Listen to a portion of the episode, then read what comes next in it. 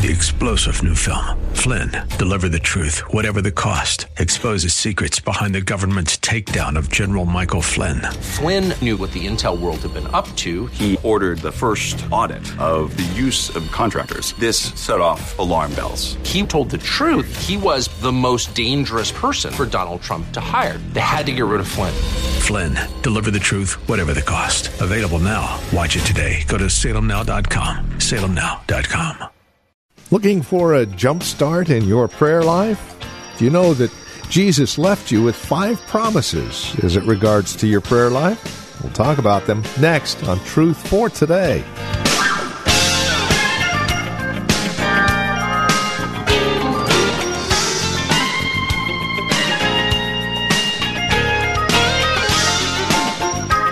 And again, welcome. This is Truth for Today. Pastor Phil Howard will take us back to John chapter 14 today, looking at verses 12 through 14. Just in case you need anything is the title of our message. We're looking at those 5 promises that Jesus left us here in John 14 as it relates to our prayer life. Won't you join us? Here's Pastor Phil Howard with today's broadcast of Truth for Today. And I call this the results of praying in the name. What results? And he says right here, I've taught you this vine branch analogy. I've given you these prayer promises. And this is the goal. I want you to bear fruit and this fruit to remain. Now here's the question. What is the fruit? What is the fruit?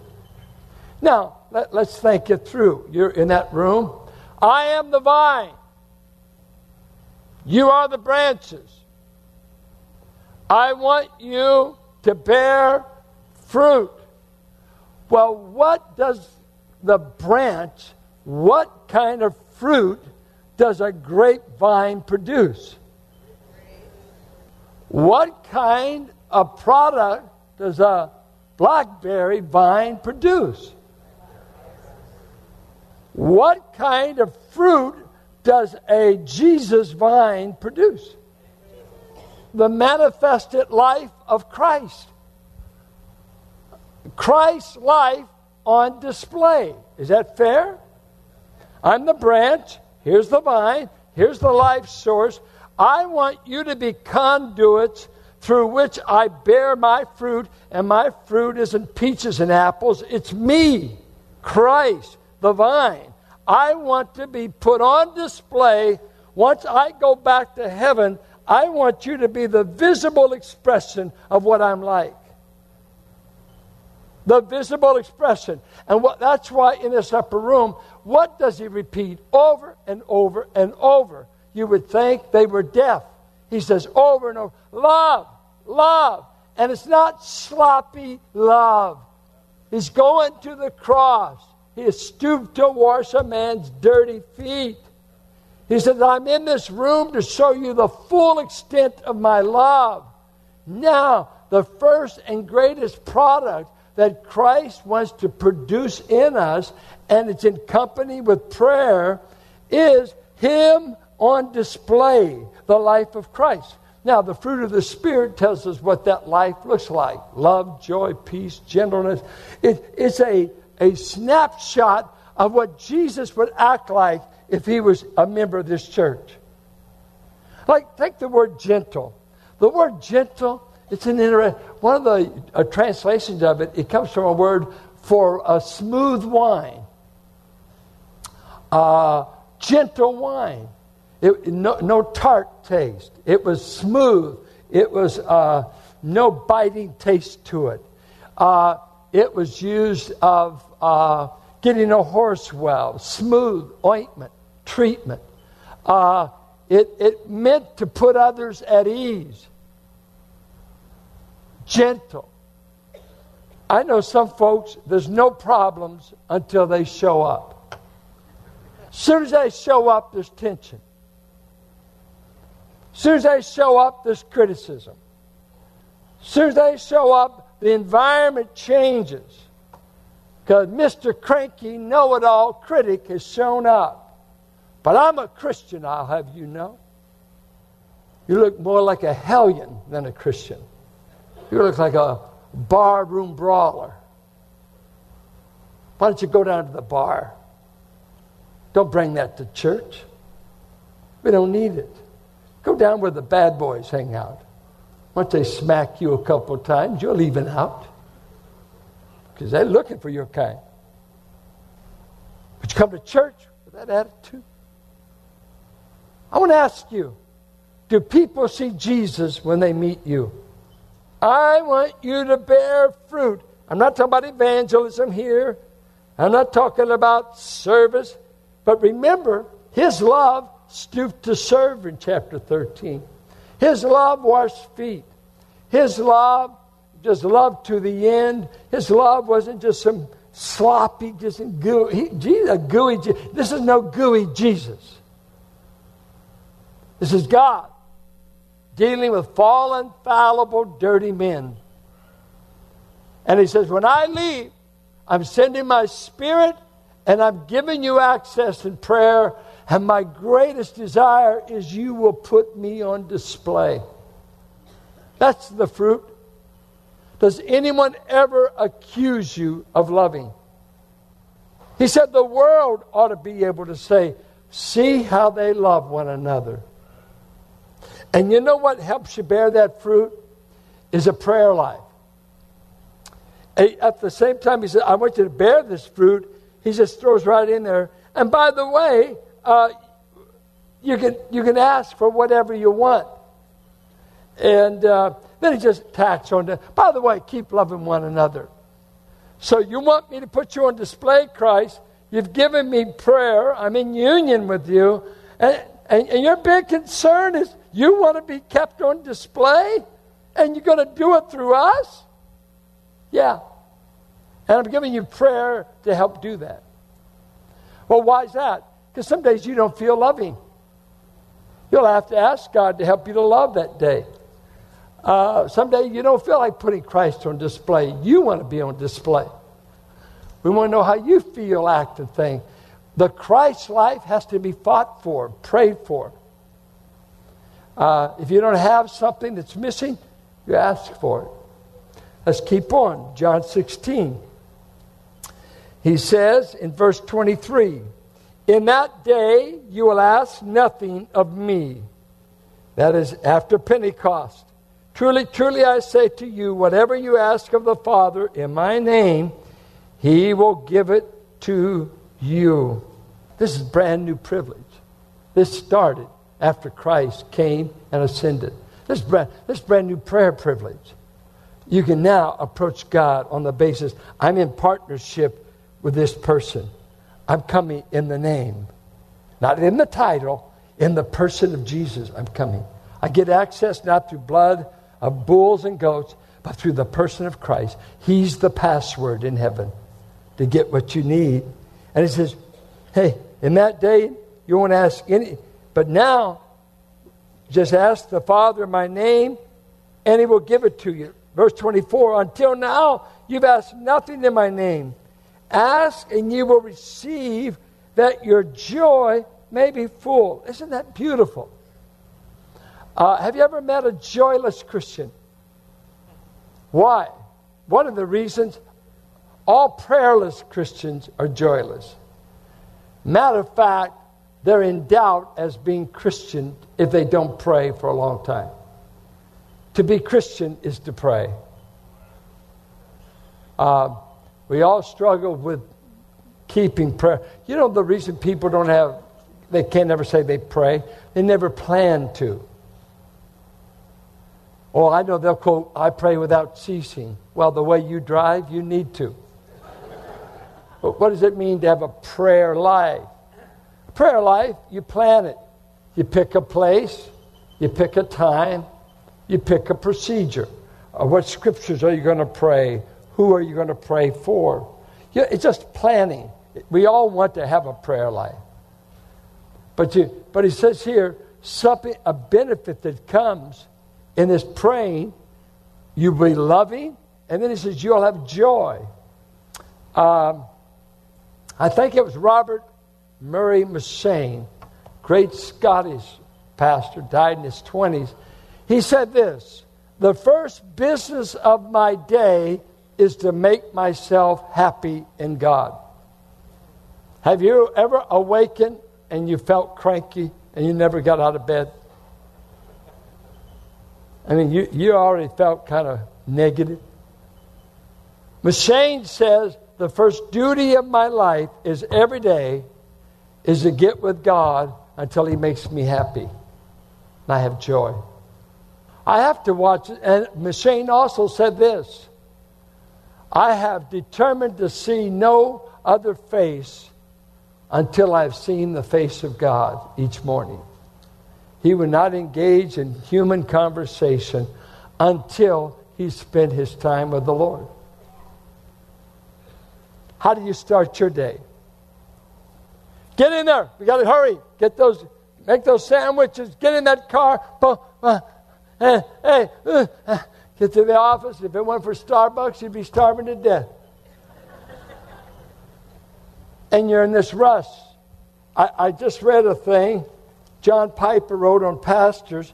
He said, "The greatest enemy to ministry is ministry." Talking to pastors. Ministry is its own worst enemy. It is not destroyed by the big bad wolf of the world. It destroys itself. And they did a survey of pastors and their prayer life. And they said, what are the most common obstacles to your spiritual growth? These are the top three. Number one, busyness. 83% of pastors said, busyness is killing me from having a prayer life. Busy what? Running the bar? Busy what? Cutting lawns? Busy doing church work? Busy being interrupted? Busy being with people? Meetings? This, demands. It's never over. Nobody tells me to pray. You assume I pray. And some act like you don't care if I pray or not. You will care within a week, because I will turn into a weird creature. And you don't realize that you're turning into a weird creature. Because what was it, that one line? If I don't pray for a day, I know it. If I don't pray for 2 days, my wife will know it. If I don't pray for 5 days, the whole world knows it. It's this battle. See, sometimes I do this.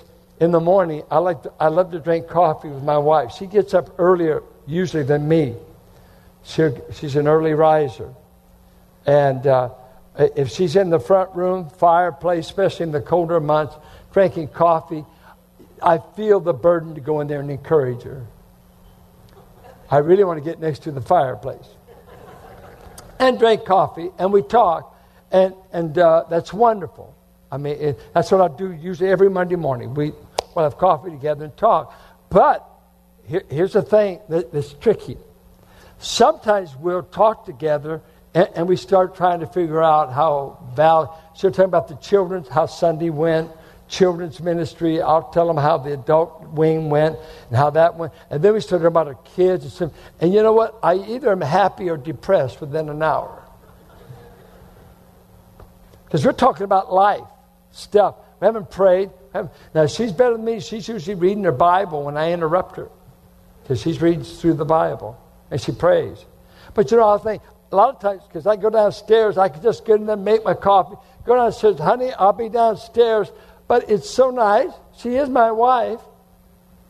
And we do pray together. Just go in there and just stay 20 minutes. But sometimes I never get past that to praying. So I've seen her face, but I haven't seen God's face. I've told her what's wrong, but I haven't told God what's wrong. And you know what's really terrible about a pastor's wife? She can't fix me. And she can't fix the board, and she can't fix you. She just has to hear it all.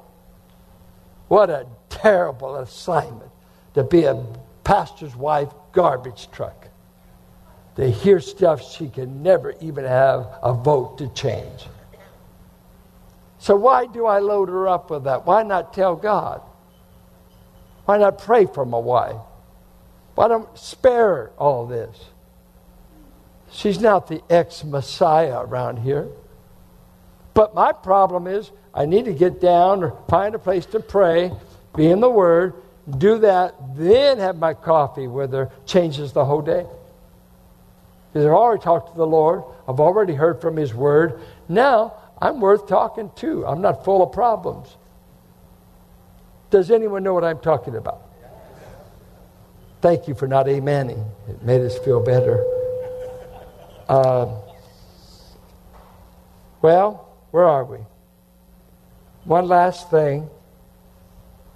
He goes on to say, verse 26, in that day you will ask in my name, and I do not say that I will ask the Father on your behalf, for the Father himself loves you because you have loved me and have believed that I came from God. Christ is telling the disciples, in the future, you will be able to get things in my name because you're going to a Father who loves you just like I love you. And I think the disciples need to know that. I love you. I love you. And the Father wants you to come. It's a loving Father we go to in prayer. And He's just waiting to hear His children cry.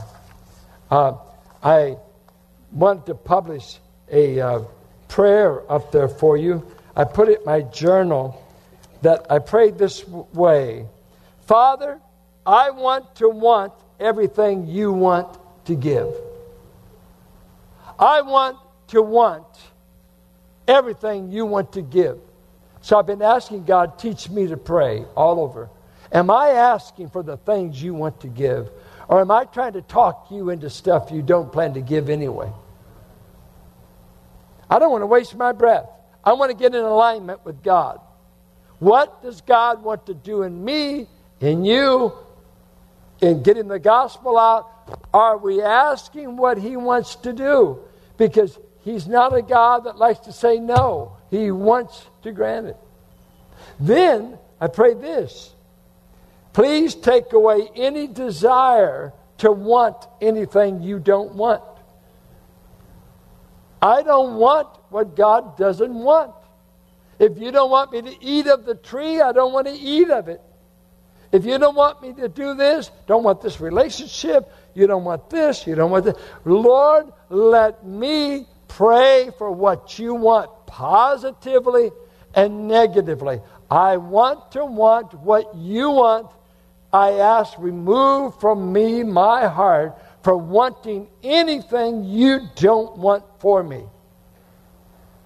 What a relief when you pray that way. He will not lead us into temptation. He'll give us His divine help. You know what?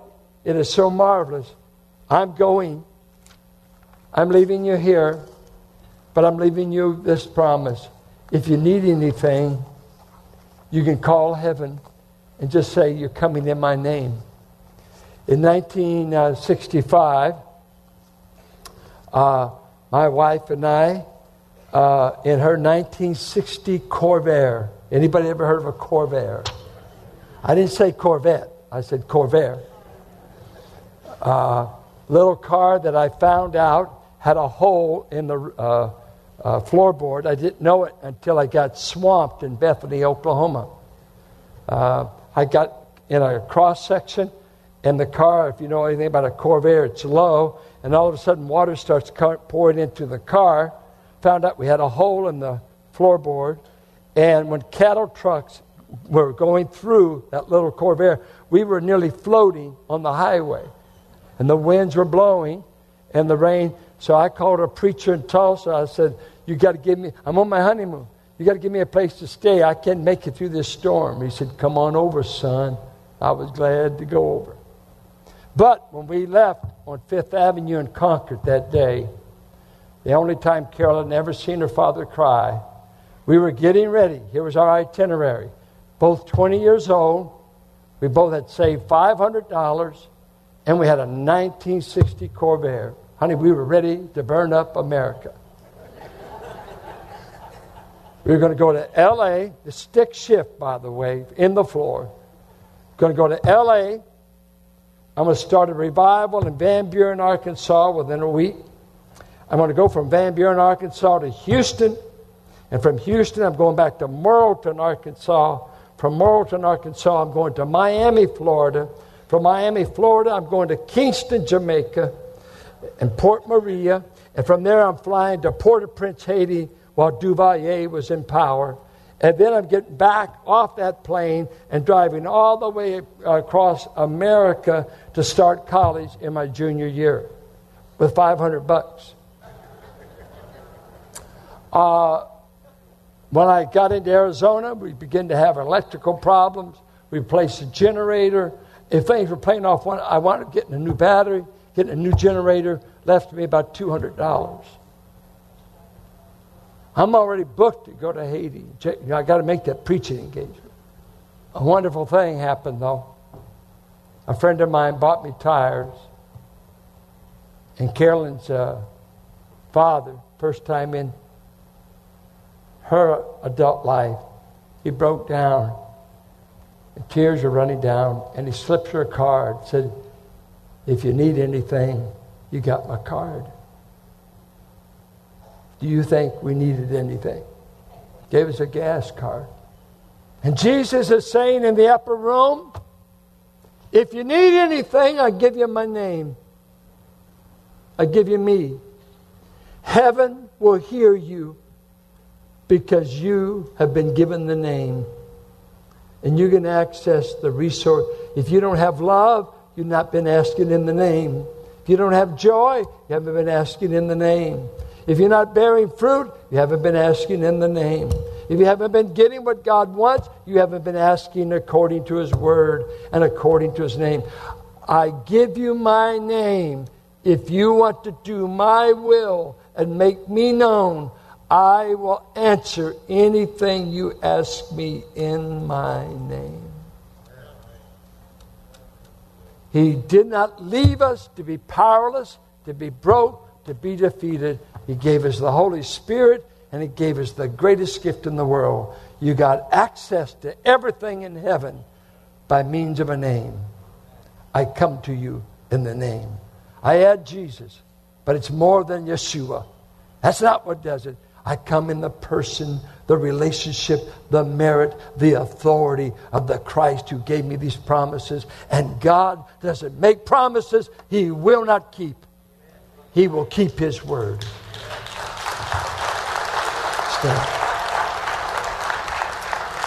Our Father, we thank you. We've been given a name greater than swords, greater than our problems, greater than our griefs, greater than armies. A name. You said the name of the Lord is a high tower. The righteous run into it and they are saved. You said in your word, He will lead us by still waters for His name's sake. I'm glad I bear your name. You have put your name on your people. And I've got something better than Visa. I've got you. And whatever I need, whenever it comes to your will, you said ask. And I will answer you. And you will be granted all that you need. Father, we bless your name. It's hard to believe we're already halfway through January. How quick time runs. May we plan to pray, plan to serve, plan to give, plan to love, plan to actually act like we're happy that we know Jesus. Oh, it'd be wonderful if we were accused of being a happy church. Oh, I pray, help all the saints that think they're happy to notify their face and start showing the world I'm happy in Jesus. And all who semi-agree say amen. And with that, we come to the end of our time together here on Truth for Today, the ministry of Valley Bible Church here in Hercules with our teacher and pastor, Pastor Phil Howard. As we close out our program today, we would invite you to contact us. Let us know how the broadcast has encouraged you, has ministered to your walk and relationship with Christ. Now, there are a couple of ways that you can contact us. By phone, obviously the easiest, 855-833-9864. Again, Simply call 855-833-9864. You can also write to us at 1511 M Sycamore Avenue, Suite 278, Hercules, California. 94547 is the zip code. Now, the easiest way to get in touch with us would be through our website, truthfortodayradio.org.